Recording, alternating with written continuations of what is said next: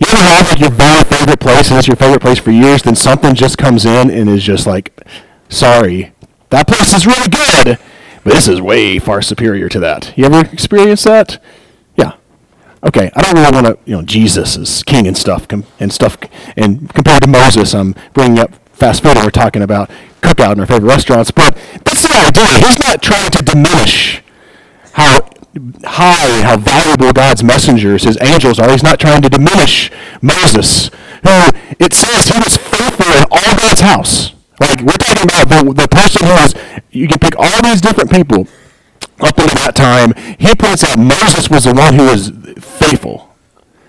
He's not diminishing that whatsoever, but again, he's telling us this son, this Messiah, this one, this Jesus, is far superior to all of them, right? I want to start off. Does anyone, anyone ever seen this picture before? It's fairly famous.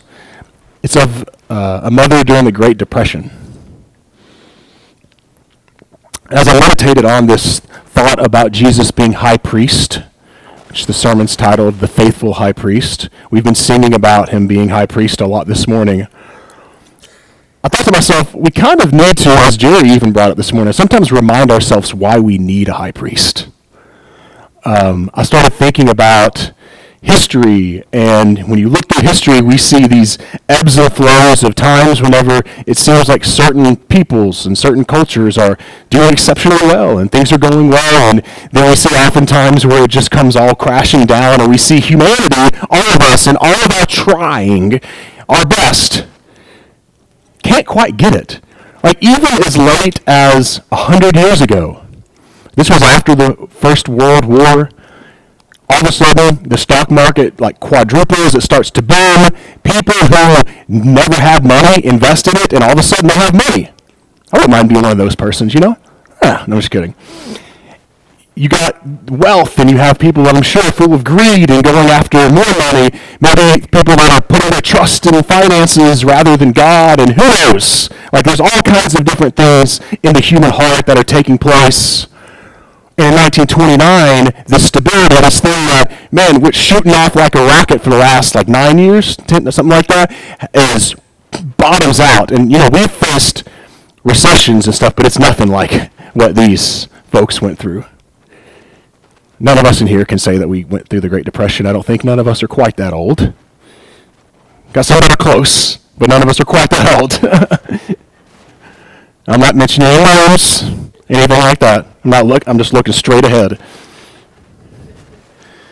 But not only does the Great um, Depression take place, and I mean all this wealth and all this stability that the U.S. had just comes crashing down, and all over the world then we see it followed up by World War II, which is one of the worst things that's ever happened in the history of mankind.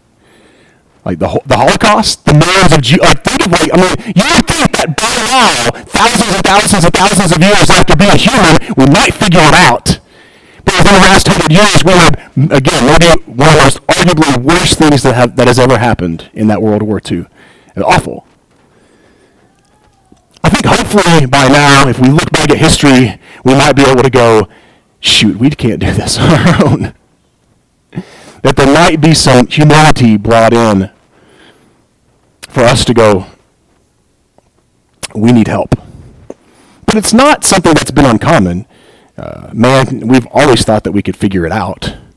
We've always thought that mankind that we could we can do this thing. Even knowing who God is, we saw in Exodus the Israelites still trying to do it themselves, figure it out, getting angry, not trusting, whatever, mumbling. So we get here to Hebrews 14, 14, and we consider today what it means that we actually do have someone that can bring hope and help. So Hebrews 4:14 opens up by saying, "Since then," my translation, or therefore. Again, remember this is a, a case that he's making that's been built up over the last several weeks that we've read, this is all one thought, or several thoughts put in together. Since then, we have a great high priest who has passed through the heavens, Jesus, the Son of God. Let us hold fast to our confession. So, so the first time I read this, uh, as I was prepping for the sermon, I went, What do you mean since then we have such a great high priest? Because if you remember last week's sermon, mostly chapter 4 had to deal with, you can go to the next slide, had to deal with Israel and their disobedience and their lack of belief. You know, when the spies come back with the great fruit in the land, what happens to Israel? They say there's giants in the land. We, God says, go get them, go into the land of promise. And because they didn't believe God, they chose not to. And therefore wondered. We remember the golden calf that we read about. We probably remember many of the, the mumblings and the grumblings that the Israelites had. Over and over, we read about that over and over in Exodus. And so as John's reading, the Hebrew writer, as he preached on last week and did a great job, the Hebrew writer is pleading with them, don't harden your hearts. I, I wrestled with that this week too, and I realized how easy is it to harden your heart? I mean, that's what it kind of naturally does, I think whenever you're just without the Lord, when bad things have happened, challenges come into your life, it is so easy. Someone treats you wrong to get, oh, right? And to let that hard get hard. It is tough, especially when our heart continually gets harder, harder, harder to soften it. And as a Hebrew writer saying, yield to walking in obedience to God rather than what Israel did in unbelief and not obedience, right? I think the hard getting heart too is deceiving all the time. Sometimes you don't, we don't realize it's getting harder and harder. And there's certain times in my life where I've stood back and been like, wow, my heart is hard.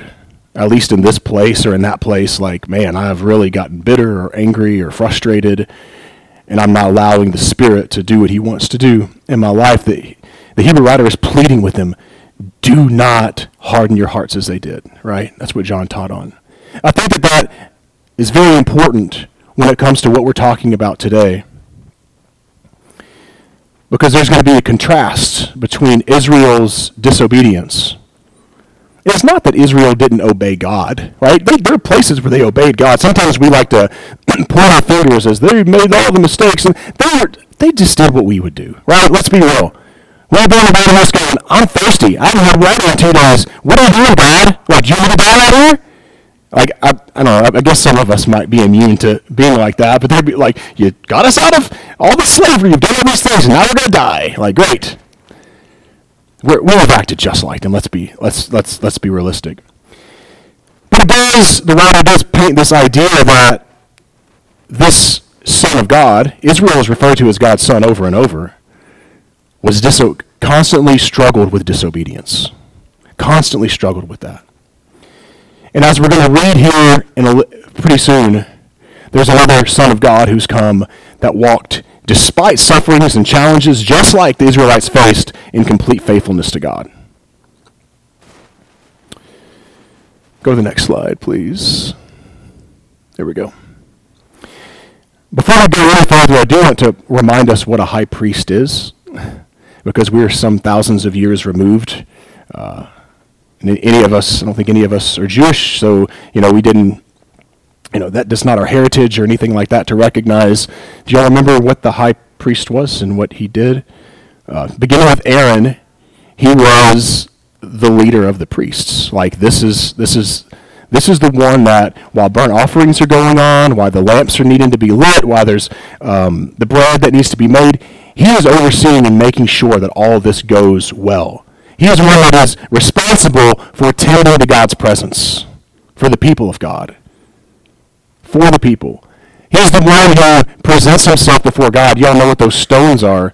Those stones represent the 12 tribes of Israel. He's the one who once a year on Yom Kippur, like on the Day of Atonement, would actually, only once a year, go behind this curtain where the Ark of the Covenant was, where the Jewish people believe that like God's realm and our realm, and also that that day was significant. That time, like that time, all of it comes together and converges into this opportunity to come before the Lord. But the high priest was the only one that could do that, and he would come before the Lord and he would make atonement for the sins of people, and he would represent people, Israel, on behalf of God. If, as we're going to see, the the uh, writer here saying that Jesus is our high priest, I want to pause for a moment and just let us reflect on that. who would we rather have to present us before the Lord than Jesus, than the Son that's superior? This is what he's saying superior to the angels. Like, that brings me to a place of humility and thankfulness and confidence, not arrogance. But it is Jesus who's coming before the Lord with our names written on him, coming before God as our high priest. I don't want to get too far ahead of myself, but I do want us to remember this. Uh, this is what the high priest did. Go to the next slide, please.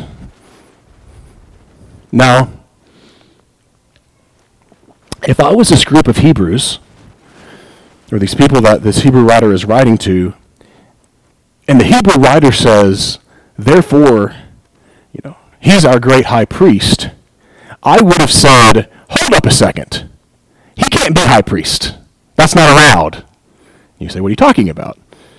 Well, whenever we go back to Hebrews chapter 1, I'm going to read what he's already, part of his argument is Hebrews chapter 1, verse 8. But of the Son, he says, Your throne, O God, is forever and ever. And the righteous scepter is a scepter of your kingdom. You've loved righteousness and hated wickedness. Therefore, God, your God, has anointed you with the oil of gladness beyond your companions. Listen, the king can't be a priest. It's just, it can't happen. That's not the way it works. In fact, let's just illustrate that by next slide when we see a clear person, king, who tries to act like a priest. Remember Saul? The Israelites say, Hey, God, we want an actual person to lead us and be in our military strength and all these things. We need a king, God. And he gives them Saul. In this story, Saul kind of pokes the Philistines a little bit, you know, Probably not a great idea, maybe. And they're coming at him and, the Israelites. They have all these thousands of chariots and all these things, and as they are making their way and progressing closer and closer and closer, there's no priest around. Saul decides, hey, since there's no priest, and I get the, the, the, the, thought process. These are things we've probably done. There's no priest. We're about to go to war. We're about to sacrifice. Like, we need to do this before God because we're not going to war without a sacrifice before God. His teaching, intentions, I don't know his heart, but they may have been very pure. They may have just been like, hey, we got to get this done. But when Samuel comes to Saul, who is king, who has offered this burnt offering, because he wanted to say, hey, God, you are the most important part. I want to be king, but you're the most important part of us winning this battle. You think, oh, that sounds great. You think Samuel might say, man, you, you did all right. I mean, you did best you could. Samuel doesn't say that. Samuel says, your kingdom could have been forever, and now it's gone. Like, this is what happens. God has set up a way to do things, and you've been disobedient to that. When the king tries to act as priest, his kingdom is ripped away from him. So I might look at this and go, what do you mean a priest and a king can do the same thing? Because when Saul tried to do that, he lost his kingdom.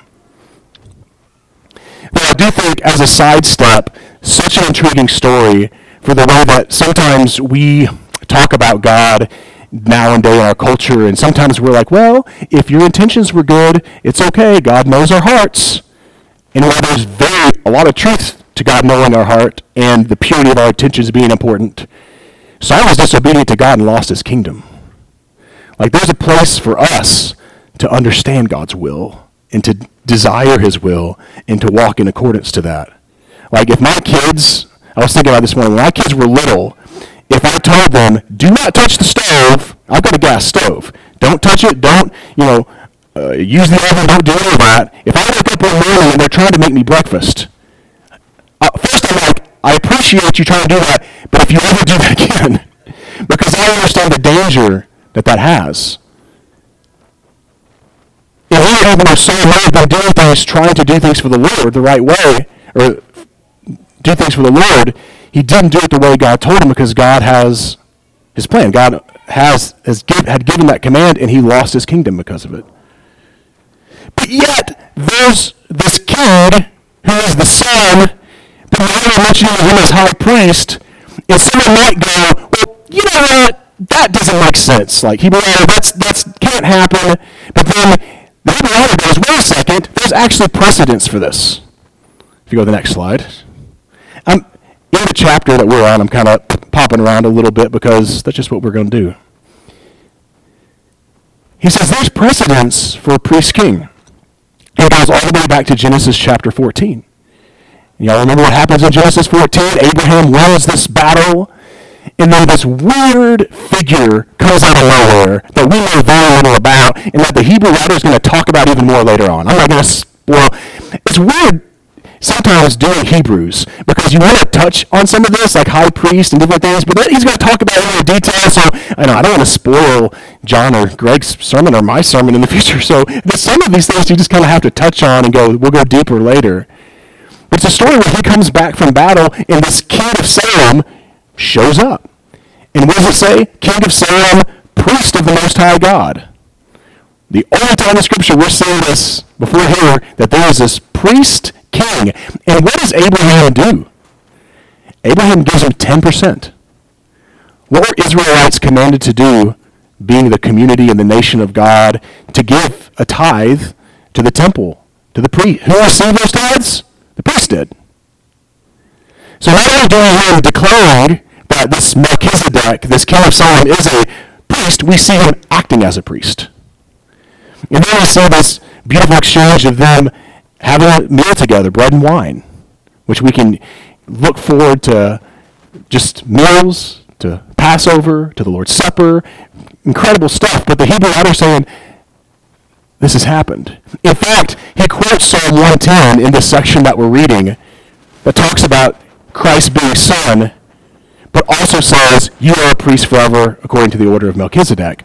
So he's saying this person now this is this is wild stuff if it's not true, right? Like he he says, listen, this Jesus was actually after another order, a priestly king order, the order of Melchizedek. And I'll stop there because there's more that he'll talk about, you know, a little bit later on. I'll stop in the sermon, sorry. I'll stop talking about Melchizedek at this point for that reason. I know, I know. We're getting it, you know. You guys were like, dang, that was like really short today. You to the next slide. Let's go back to that passage that we're at, 414. If you haven't left, then we'll be right there. I'm going to read again what I read earlier. Since then, we have a great high priest who's passed through the heavens, Jesus, the Son of God. Let us hold fast to our confession. I do want to make mention that this isn't the first time that he's mentioned high priests. I'll really quickly read this. You don't have to go there. But at the end of chapter 2 and the beginning of chapter 3, to help provide a little bit of context here, I'm, this, he's mentioned this before. This is part of his discussion. For it is clear that he did not come to help angels, remember when we were talking about angels, but the descendants of Abraham. Therefore, he had to become like his brothers and sisters in every respect so that he might be a merciful and faithful high priest. We're going to really talk about this here in a second in the service of God to make a sacrifice of atonement for the sins of the people. Remember we talked about the high priest would go in and make sacrifice, the, the sacrifice of atonement? He's actually saying this Jesus, this Son of God, did the same thing. These are high words. I mean, this is big time stuff that he's saying. Because he himself was tested by what he suffered, he's able to help those who are being tested. This is a real important part of the section that we're reading about him knowing what it's like to go through what we go through.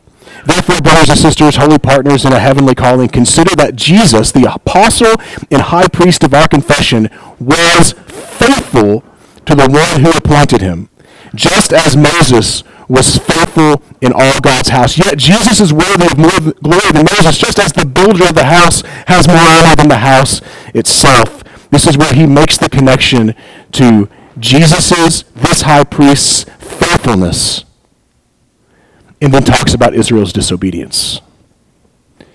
Calling us to not harden our hearts, but to follow the same path that Jesus, our high priest, followed in walking in obedience and faithfulness to God. With all of that swirling, he says, We have such a great high priest. But he says something really also extremely important it says that he's passed through the heavens. Now, later in Hebrews, yet again, he's going to go into more details about this. But he says here that when the, when the high priest would go behind the veil and go before the Ark of the Covenant, he says that Jesus actually stepped into God's realm himself. Like, it wasn't at this place where it's heaven and earth is kind of together. Like, he literally stepped in to heaven. And again, he'll talk about that more later on. To, to, to, to, to come before God for us. That's why I just, I just that image almost uh, is incredible. That for us who follow God, Jesus came before the Father to represent us who have faith in Him. Man, I don't. That's it's kind of wrecking me a little bit this week to really think about. What do we practically do with that? He says the same thing that you know he said a couple other times. He says, "So let us hold fast our confession." you know, during their day and age, during the time when this letter was written, just like our day and age, there's so many things that can pull us away from the confession that all of us or most of us have made and the trust that we've put in Jesus. Again, we talked about, you know, a couple weeks ago how there's probably the temptation to, in their time, to go, well, Jesus, maybe he was a great prophet or a great teacher, but I don't, maybe he wasn't the way. Maybe he wasn't this one. Maybe he wasn't the anointed one. You know, there's also all kinds of other religions and gods and different things and different schools of thought going on. I think it's like what we have today, right? There's tons of those thoughts. I have, I have dear loved friends that have decided that Jesus was a great teacher, but not anything like what this Hebrew writer is saying. The Hebrew writer is saying you might be tempted to kind of stray away from this, but I am doubling and tripling down on the importance of him. That's what he's doing. Like he, he's not just a prophet. We're talking about crazy stuff. Son of God, eternal king, high priest. And he says, stay here in this place. Don't swerve from it. Recognize that this is where we camp. This is where we make our homes. Hold fast to your confession. This is truth. In a world that's full of deception, in a world that's full of challenges, you can know one thing is true that it is Jesus as Messiah, as risen King, and as high priest. And then he says this beautiful thing that he's already mentioned that I read earlier. In verse 15, he says, For we do not have a high priest who is unable to sympathize with our weaknesses. But we have one who is, in every respect, has been tested as we are, yet without sin.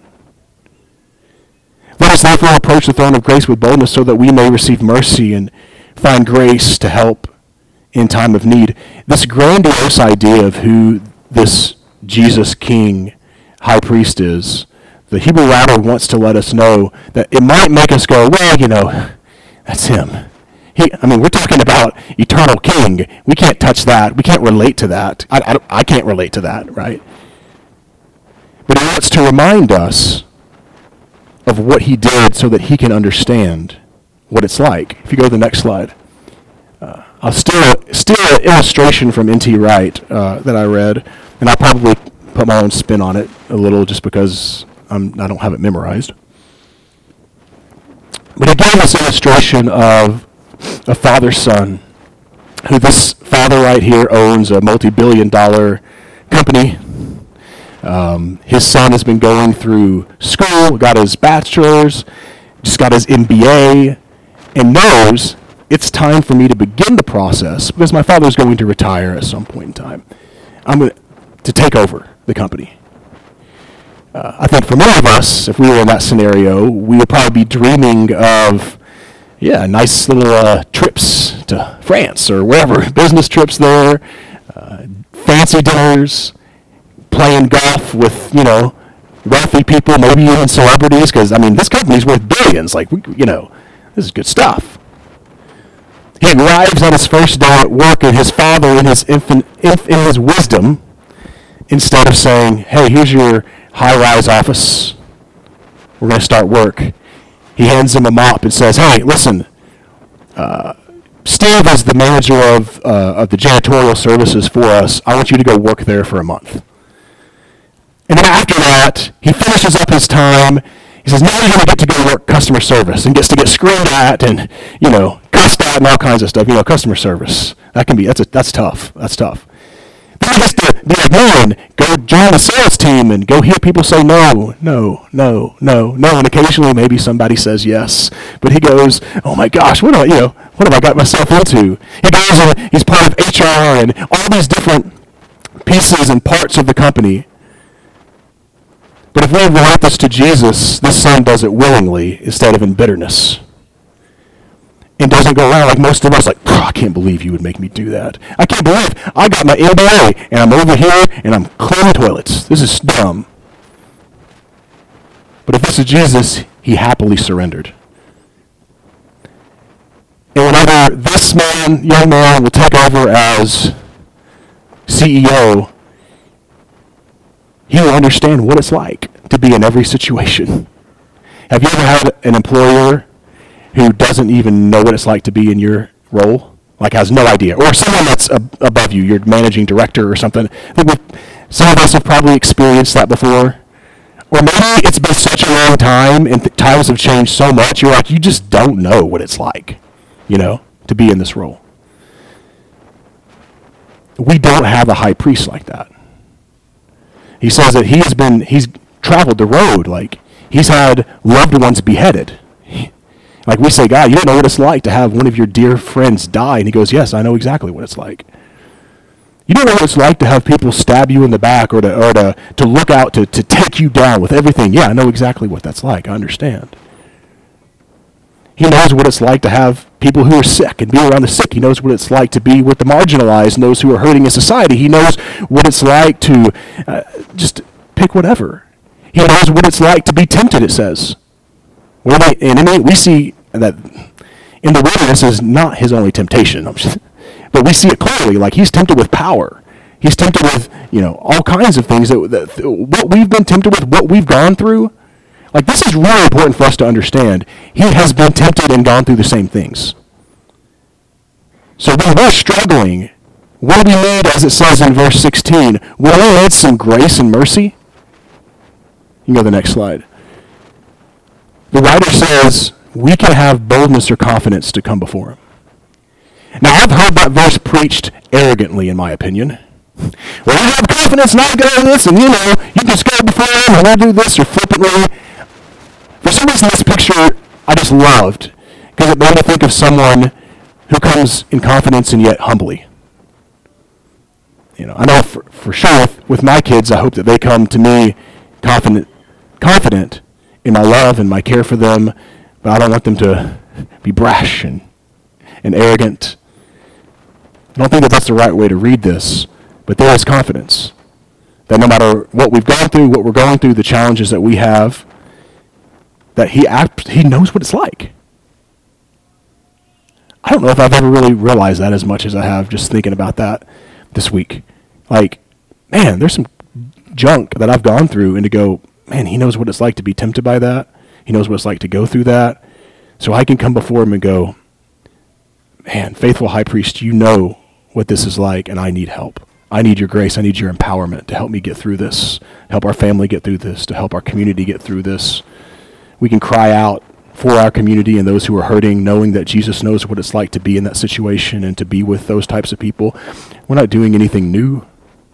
He's been there. He's done that. He knows what it's like. And God, Father, in all of his infinite wisdom, put him in that place so that he can know. Isn't that awesome that our that our God did that?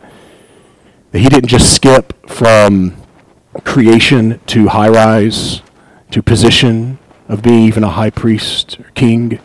That God said, no, he needs to know what it's like. If he's going to be king of these people, he needs to know what it's like to be them. I don't know a lot stories that are like that, that are as beautiful as that. I know that we'll end this week if you go to the last slide. Um, there's a really interesting piece, and um, I'm in chapter 5 now, verse 7. Because we've talked about this other stuff about him being a priest forever according to the order of Melchizedek. and But then he says something really interesting um, to kind of put a maybe a bow, a stamp on this idea that he understands what it's like.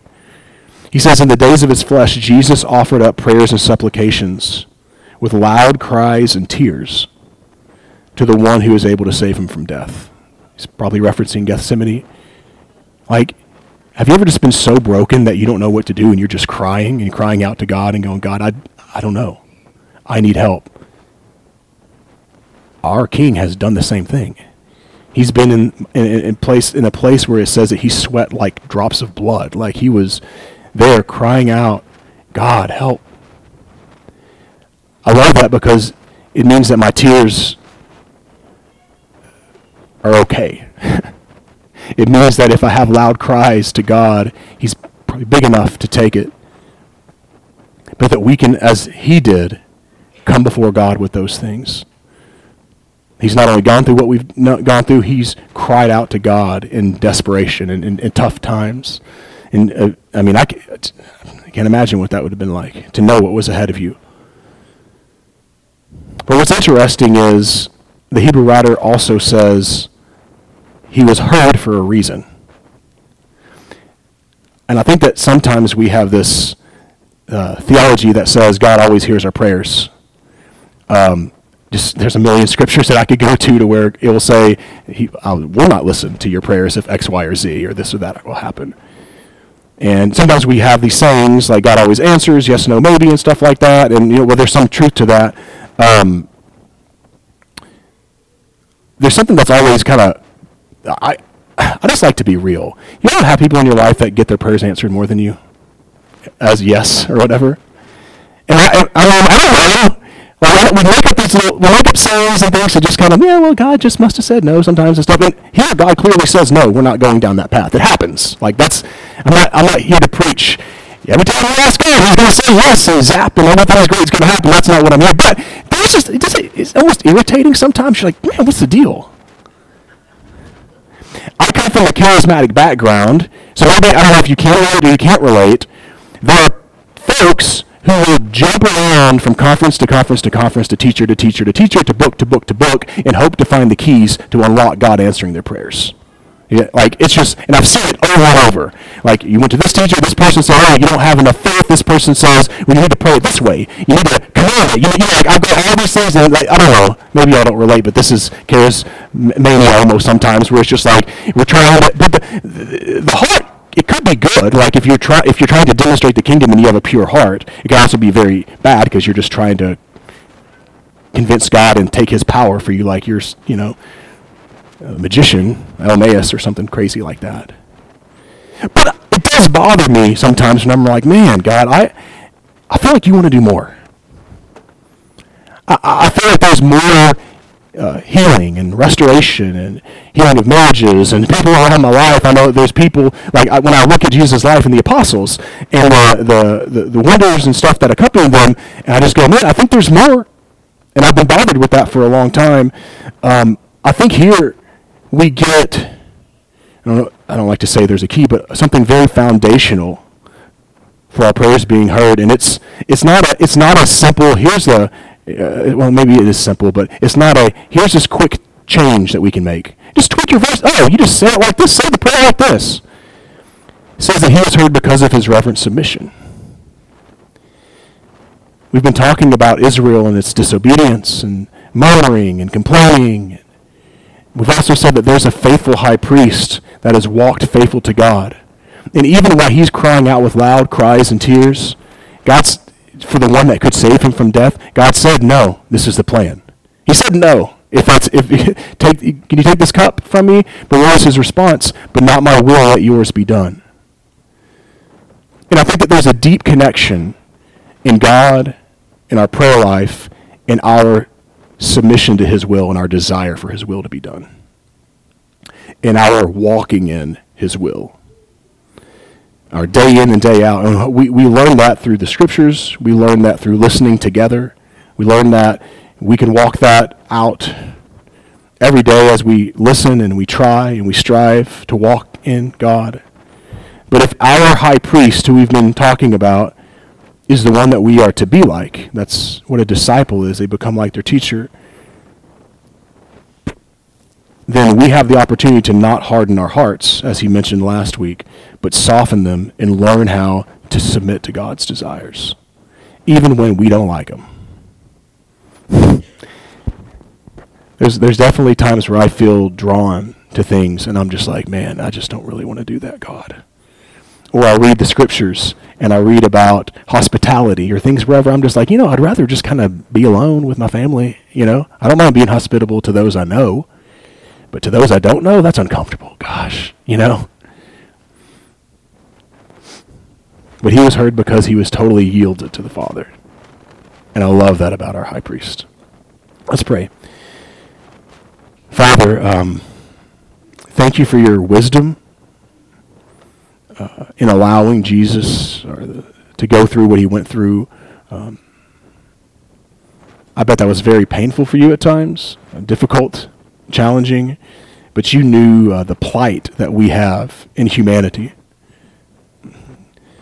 You knew the things like the Great Depression and the Holocaust that would come our way. You knew all these things, and you you wanted to place a king on the throne that understood what it's like to be to go through what we go through. And I'm just we're forever thankful. Jesus, we're thankful that we don't represent ourselves before the Father. I am. God, I'm so thankful. I'm so thankful that you paved and pioneered a way to where you would stand before the Father on our behalf. Um, help us to yield our lives in reverent submission to you, to you as you did to the Father. Help us as a church to yield to whatever you call us to do and to do so with joy and gratitude in our hearts. Help us to yield, Lord, even if it's just some things right now that you want us to do in our families that maybe we haven't been leading in the way you would have us lead or headed in that direction, that you would uh, help us to be attentive to your voice, Spirit, as you speak, and that we would, with all of our hearts, desire. Like, I love David, and who loved your law, who talked about it being more desirable than honey, who talked about it being perfect. God, I just pray that we would recognize that your the things that you desire are perfect. They're not always easy, but they're perfect and they're what we need. And that we as a family would, would submit to what you call us to. Um, and we are excited about the life that will happen from that as we continue to do it and become more intent in continuing to do that even more. In Jesus' name, amen.